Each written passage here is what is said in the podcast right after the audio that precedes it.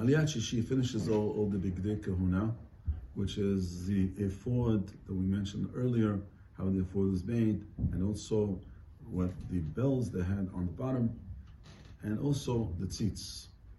They're just to, to show you what the, uh, why would do, do we need bells? So every time the Kohen Gadol used to walk, he used to have bells.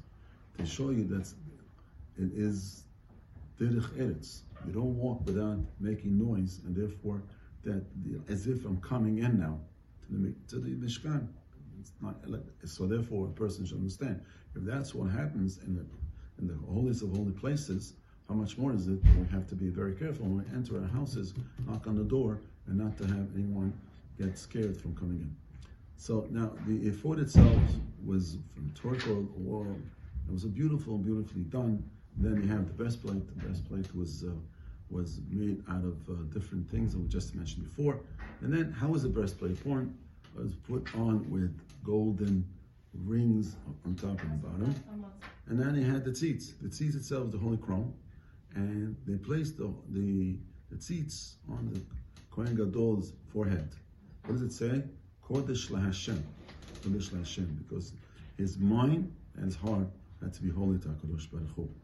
All this happens to be at the end of the whole entire giving of all the different utensils. Then it says. They brought all the, the mishkan to Moshe Rabbeinu and all the utensils. Why do they have to bring to Moshe Rabbeinu? Rashi brings down.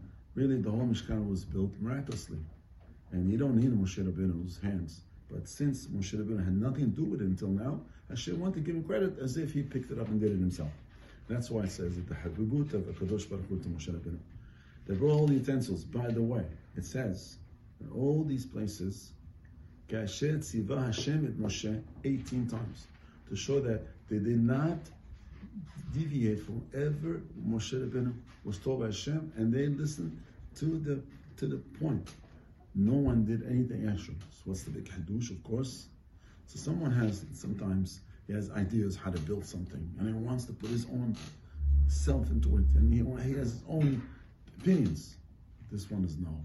This is Hakadosh Baruch Hu is building. You don't fool around. That's what Hashem wants, because Hazal tell us whatever we build in this world over here, there is a Mizbeah, there's also the Mishkan, Mikdash Lemala. Mikdash Lemata, and Mikdash Lemala. Whatever we do here also applies over there.